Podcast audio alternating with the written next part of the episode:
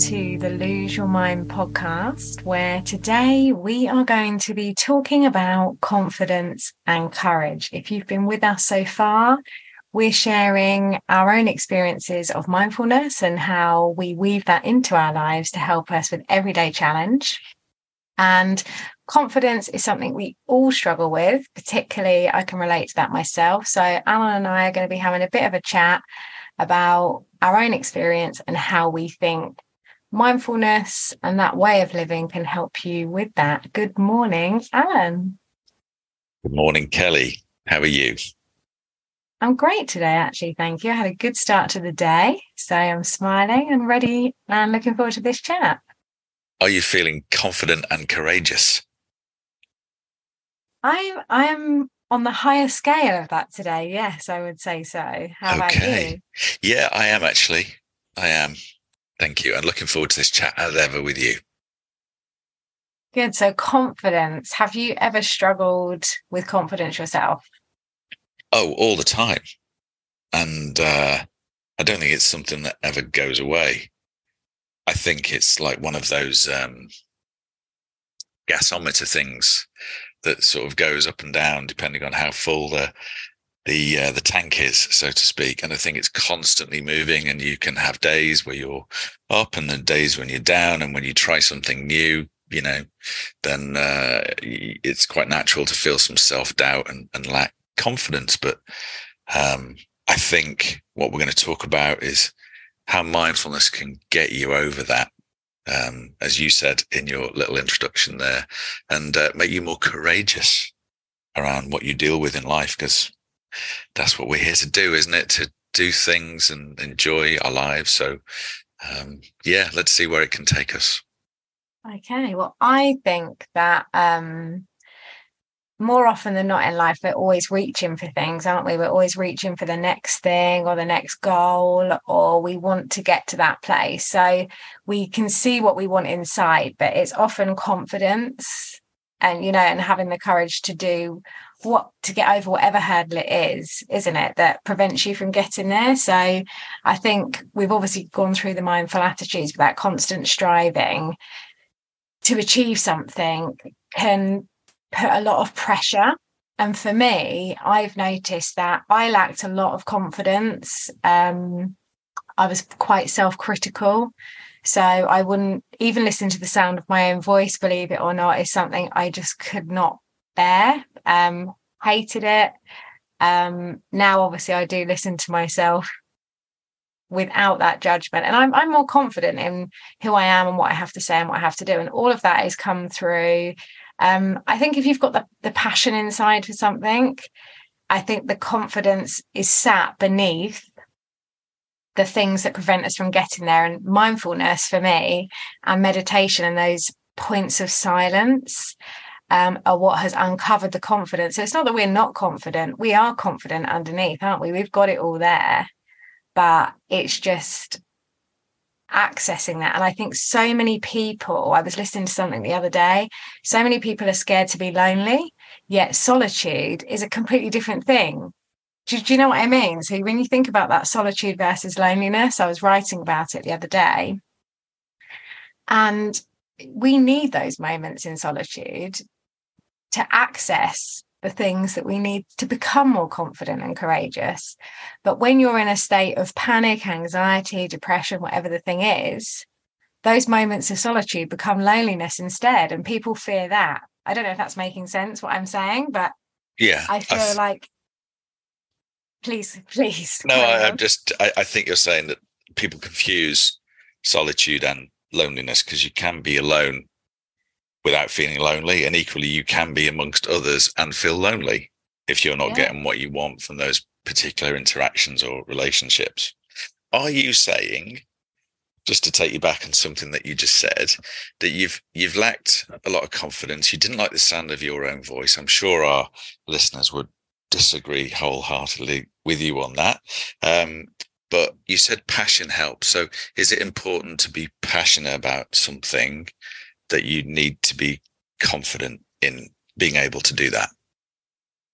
Well, I think so, yes, because I think the more authentic you are, you have that excited yet nervous energy before you're going to do whatever the thing is. So I would say, for me, I would feel like it'd be wasted energy to put my confidence into doing something I didn't enjoy or didn't believe in, because to get it off the ground would take a long time. Whereas when you really believe in something and, you know, it really means a lot to you, that's where you access that confidence, I feel, because the passion becomes bigger than the problem, you know?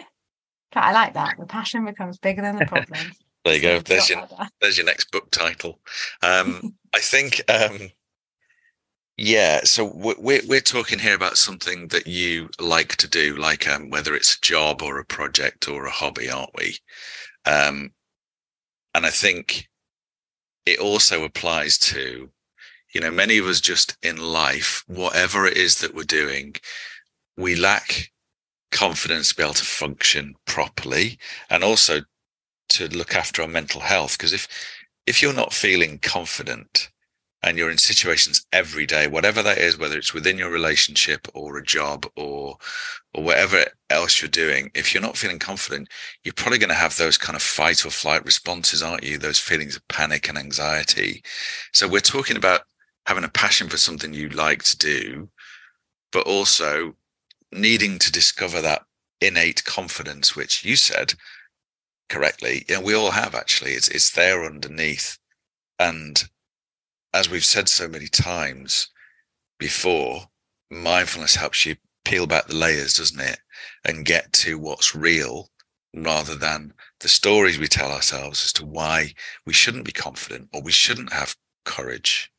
And that is the nub of it for me, really. Exactly that. And we can't take away from the fact that not all of us are going to breathe through life having all these passions to make this confidence, you know, come to the surface. You'll have people that are in situations, for example, I do an after school club, mindfulness and meditation after school club. And there's a little girl there, lovely little girl, but she suffers a lot with anxiety. So we were making glitter jars, which I'm sure you're familiar with, you know, like the whole snow globe. Very much so. And we were talking about it. But to gain the confidence, you have to face the fears, don't you? You have to lean in, as we've discussed before, to these things that become problems. So we're making the glitter jars, and I gave everybody the option to choose up to 5 different glitters to represent different emotions. So we go around and talk about the emotions. And this one little girl that suffers really badly with anxiety, which I can relate to, tapped on the glitter to go into the jar a little bit, and I said, "Oh, what was that?" And she said, "Anxiety." And I said, "Oh, do you only feel a little bit anxious?" And she was like, "Oh no, but I don't want to feel anxious." I said, "Yeah, but how anxious do you actually feel?" And she said, "Well, I feel anxious all the time." And I was like, "Put the whole tube in there." I was like, "Get it in there, we want to see it." So she was a bit confused to start with, but we emptied all the anxiety, because you want to see it. And that's how the confidence grows. When you know you can be with something and you are not it, you can see, you know, when the glitter settles, there's still space to have that clear sight, despite having all those problems. So I was trying to explain to her that it's okay to feel really anxious all the time. Don't just pop a little bit in, you want it all in there so you can see and then, you know, settle. And that's where that confidence and courage comes from in yourself. So I'm highly passionate about this, as you can tell. Oh, that's all right. And I just think that helps as well. So even in a situation you may not want to be in, to be able to tap into, be comfortable to who you are, that's okay, rather than shy away from what you think is the right thing. That also builds that confidence.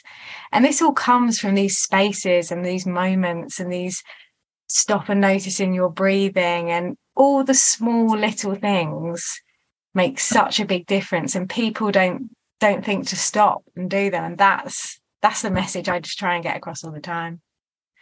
Yeah, so they allow the anxiety to take over them and it becomes their reality. But also I think what you're saying is, with the glitter jar, you're saying, let's see it all then. Let's just get it all out there, everything on the table or in the jar, so to speak. And until you see it, then you can't really release it. Exactly. Otherwise, it just hides away. I like that. And so therefore that is the first step, isn't it, to achieving confidence and courage, because until you see the barriers in your way, then you can't move past them. Yes. And it's easier than you think to, because all that glitter that's in that jar for that little girl, a lot of it isn't real, is it? No. It seems real, but it's not actually real. So the more she practices mindfulness to get a bit more reality, with your guidance and help, she's going to see that amount of glitter in that jar kind of start to dissipate and recede, and therefore she'll gain more confidence. Yeah, it's amazing, really, because I can tell even her confidence has grown over the weeks, you know, with these small steps. And that is how you get to this courageous, confident state. Because if you look at corporate companies, for example, in the world, they're results driven, aren't they? People want results. So even if you or I were to, if I were to explain this glitter jar technique to someone that wants, you know, something, they want results, they want them now, they want it, you know, this is what they want to see. I get it. You know, I get that people do need results and there are targets. I've worked in the corporate world myself, but I just think, for anyone listening to this, because I'm aware that I can be guilty of going on a bit too much about a subject, it's the small things. So it's what people could do to start being confident and, you know, gain this courage in themselves, I would say, is to explore, firstly, what they're passionate about, what things have true meaning, and also what their blockers are. So what things block them from doing that? You know, are they fearful in certain situations? And how do they access the spaces? Well, you can do it anywhere. You can take 2 minutes out of your day, absolutely anywhere, at any point. We spend at minimum of an hour on our phones each day. No one has a problem in picking up their phone, do they? Me, yeah, I'm guilty of that. But I do also find time to have these, you know, quiet, special moments where I get insights, I build up that confidence, and there we go. Yeah. So you're putting the brakes on the anxiety, and that allows the brain to make insights, as you said, create connections, which then gives you that confidence, doesn't it? I like what you said about the passion being bigger than the problem, because it made me think, in whatever technique you want to use, and just say, well, my desire to get over this is bigger than the blocker or the barrier in the way. And then it is a mindset thing, which is what a lot of this actually is. That, you know, the things that hold us back in confidence, it's just a succession of stories that we tell ourselves and a succession of beliefs that we hold that we can't do something. And actually, the vast majority of the time, we can, if only we believe in it. You know, there's so many stories, aren't there, of people who've got over adversity and done something, and there's ways of doing it. I think what we're saying is that, again, peeling back the layers, find it, as you said, finding something you're passionate about, finding some little corner, some little nugget of passion within you, will help you get there. Yeah, I agree, and I think as well that is what happens if we don't take these steps to do this. These small steps that I'm saying are, well, we are saying are very important, is what happens is people end up in a state of breakdown, severe mental health issues, don't they? So if you don't start taking these small steps to gain your own confidence, the anxiety and the depression and the stress, that wins. My own anxiety reached an absolute peak, and then I noticed it was present in my youngest daughter, and when I could see she was struggling, it was like the strength and the drive, you know, that passion. I was like, right, that's got to stop now. And then I had to turn it around, because when that passion becomes bigger than the problem, which is what happened there, thinking back on it, I just couldn't let that affect and snowball, you know, into our lives. So yeah, and really, you don't want it to get to that point, do you? We don't want people listening to have to get to that point where they're in a real state of like fight, flight, fear, that horrible panic. We want to provide these, you know, ideas and tips and things that can really make a difference and just enable people should be able to be confident, you know, in who they are, you know, that look in the mirror and value what they see and be really grateful for who they are and what they bring to the world. You know, that's really important, small things that unfortunately we're not taught often, are we? So I just feel that the confidence comes from, yeah, just believing in who you are, connecting with those passions, and eventually all the other stuff just fades away, I think. You know, all the stuff that looks like the problem, is it really, you know?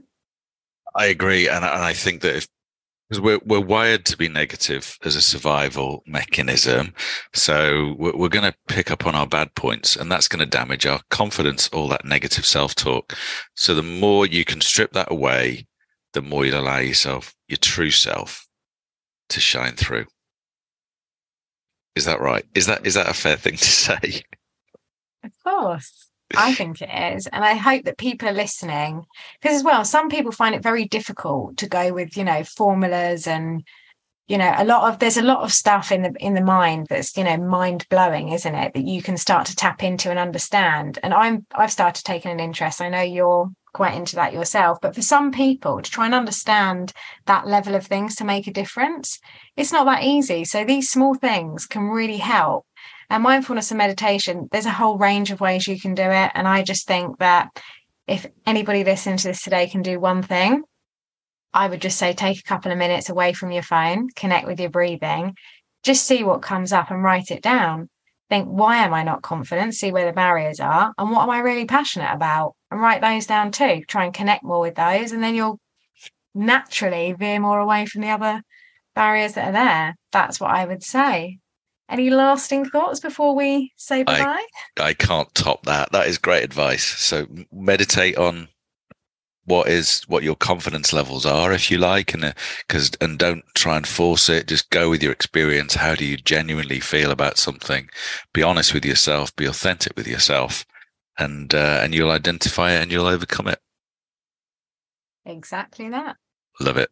All right. Well, we hope you've enjoyed listening to this Lose Your Mind podcast, talking about confidence and courage, and we'll be back with another episode very shortly on another topic in life that we hope to attack using mindfulness.